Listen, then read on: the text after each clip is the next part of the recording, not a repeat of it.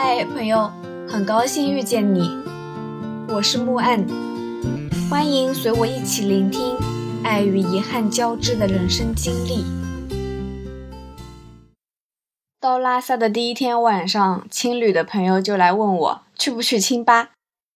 拉萨的晚上太冷了，我根本不想出门，我让他自己去吧。结果没过多久，他开始高反了，一边喝可乐一边按着头，表示自己快不行了。他这一趟只在拉萨待五天，但是却带了两个二十六寸的行李箱，放了一整箱的衣服和一整箱的化妆品。然而事与愿违，前两天他一直在高反，头疼，睡不好，后三天可能也不会出门，那两箱行李毫无用武之地了。相比之下，我的行李就简单多了，保暖类的几件衣服、洗漱用品、睡袋、发热眼罩、暖宝宝，其他就没什么东西了。但是后来暖宝宝几乎没有发挥任何用处，因为白天太热了，根本用不上。晚上的确很冷，但是高海拔地区暖宝宝热不起来啊，所以还是没用上。我在拉萨的第一晚睡得并不好，十一点钟躺下，一点钟就被渴醒了，连喝了好几次的水，还是觉得干燥。后来越喝越难受，腹痛难忍，起来吐了一次，酸奶味混着糌粑味，一股脑儿全吐了出来，直到把胃里的东西吐干净了，才算舒坦。不过依旧没怎么睡好。大概睡个一两个小时就会自动醒来一次，辗转反侧到了八点钟，天蒙蒙亮就起床了。起来的时候忽然发现头很痛，心下一惊，难道真的是高反了？再回想到晚上上吐下泻又睡不好，恍然发现事情可能不太妙了。可是后来又一想，我也算是出入藏区很多次了吧，海拔更高的地方都没反应，应该不至于拉萨三千多的海拔就高反吧。所以呢，我也没当回事，继续出门，继续今天的行程。今天的行程其实很简单，逛寺庙，在拉萨晒太阳。每年冬天，藏地无论是牧区、林区、农区，都到了休憩的季节。人们都向往去拉萨朝佛，所以冬日拉萨街头褪去熙熙攘攘的游客的喧嚣，更多的是往来朝圣的藏民。好像所有人都在赶赴一个重要的约会，一边走一边摇转经筒，一边走一边磕长头。虔诚呢喃的佛语声在阳光下，在微风中飘荡。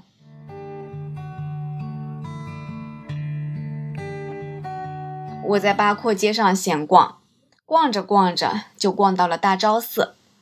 但是不知道为什么，昨天预约大昭寺的时候，他一直提示说我身份所在地有疫情，无法预约。而实际上我行程码不带星号，没有任何疫情啊。询问现场工作人员，无果。身体还是不太舒服，叫了两三轮车去布宫。结果这两三轮车极度不安分，不断穿越机动车道，左摇右晃，不停地加速又急刹，再加上三面透风，冷风呼呼地吹过来，我的头更难受了，鼻涕刷刷地流下来。下车后连早餐都吃不下，我对自己的健康状况异常担忧，直接进了最近的一家药店。店员说我是肠胃受凉和高反，让我喝了藿香正气水，真是难喝的要命。但是为了身体着想，只能硬着头皮喝。他又给我拿了一瓶抗高反的液体，让我一个小时以后再喝，价格还挺高的，但是为身体着想，毫不犹豫付款。刚到布宫门口，就被一个高大的男人拉住了，说自己是布宫正规的讲解导游，问我是否需要。我因为头疼反应迟钝，没搭话。他又马上补充说，五十块钱一个人，我帮你拼人，六个人就能讲解。说话间已经又拉到了边上的两个女生。价格很合理，很快六人成型进入布宫。导游说，东游布宫不仅不需要门票，而且游客少，我们可以走一号参观路线，进入到红宫的最高点。而夏季一般游客只能预约到二号线参观，所以只能围绕着通道转一圈，比一号线足足少了八个馆。所以呢，想参观布宫的朋友，冬天去是一个不错的选择。我在网上看到说，布宫的墙面是甜的，特地问了导游。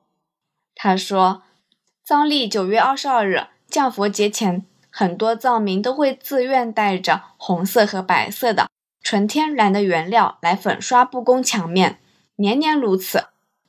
要是在以前，布宫的墙面的确是甜的，因为很多藏民为了表达虔诚，会在刷墙的时候在涂料里加很多的牛奶和白糖。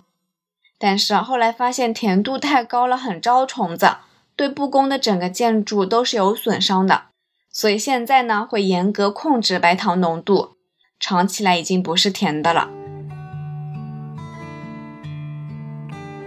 布达拉宫依山而建，主要由红宫和白宫组成，中间最高的红宫是举行宗教仪式的重要场所，周围的白宫主要为达赖喇嘛的生活和政治活动场所，一共是十三层，向我们开放参观的是九到十三层，所以爬楼梯是必须的。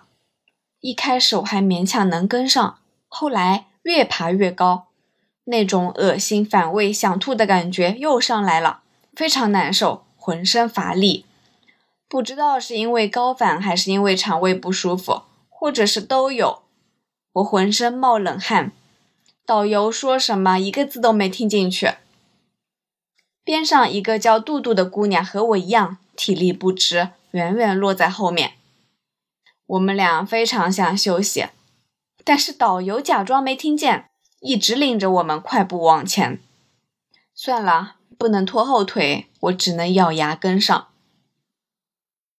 传说中布宫所汇集的珍宝抵得上半个世界，这其实是夸张了，但确实再没有哪座宫殿像布宫这样镶珠嵌玉，由真金白银铸造而成。要知道，就连故宫大部分也只是镀金而已。但是我实在无心观看，和杜杜面面相觑，苦不堪言。等爬到世界上最高的厕所的那边，我才想起来抗高反的药还没吃，连忙拆开包装，咕噜咕噜一口气全喝了。我看了一下成分表，也就是一些葡萄糖之类的东西，非常难喝，差点没吐出来。杜杜也没吃早餐，他去买了一罐红牛，也一口气咕噜咕噜全喝完了。喝完以后，我们俩的脸色才勉强好转。稍作休息以后，进入红宫，需要继续爬楼梯。很神奇的是，一进入到红宫里面，身体突然就好了，精神百倍，爬楼梯爬得比谁都快。所以我也有精力认真参观了价值连城的壁画，听导游讲解各种知识。听到有一座宫殿里还供着乾隆皇帝的牌位，据说当时乾隆赏赐了很多的金银珠宝，达赖喇嘛为了感谢皇恩设的。开放的殿堂经常会有变化，我们运气很好，很多个月都没有开放的坛城殿今天开放了。坛城殿是红宫著名的殿堂之一，里面放着五座立体坛城。所谓坛城，就是完整的大千世界，六道轮回、极乐世界都体现在上面。我以前只知道沙画坛城，没想到还能见到如此金光璀璨的立体建筑。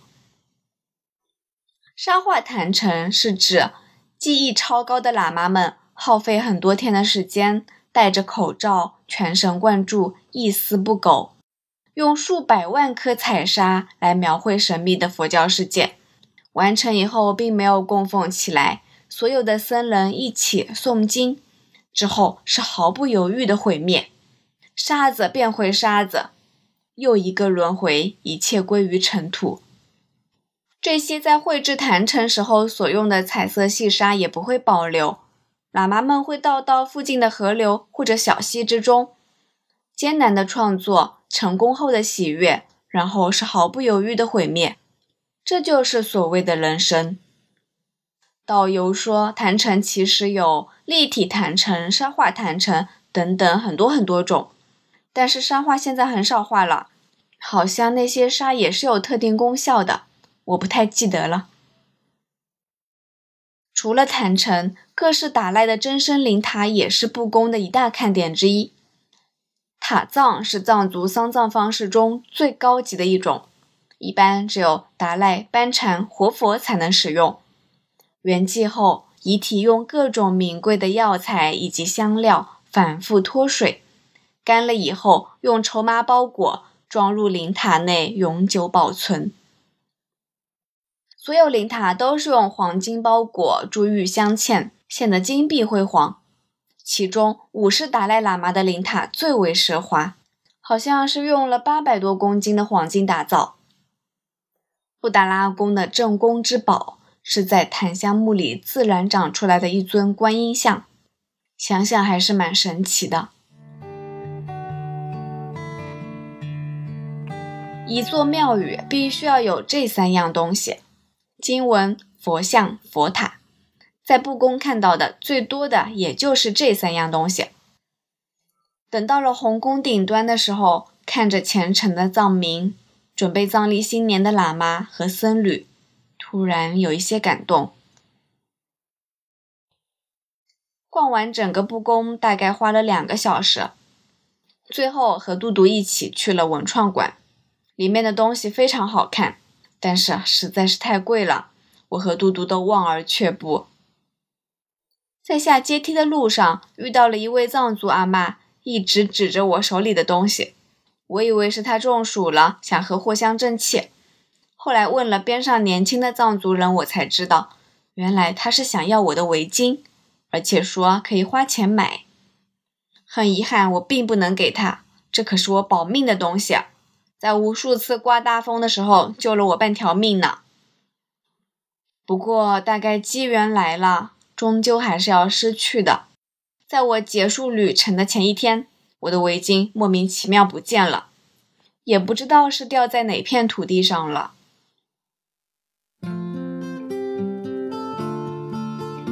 感谢收听，希望这个播客能陪你度过每一段孤独的旅程，彼此温暖，彼此治愈。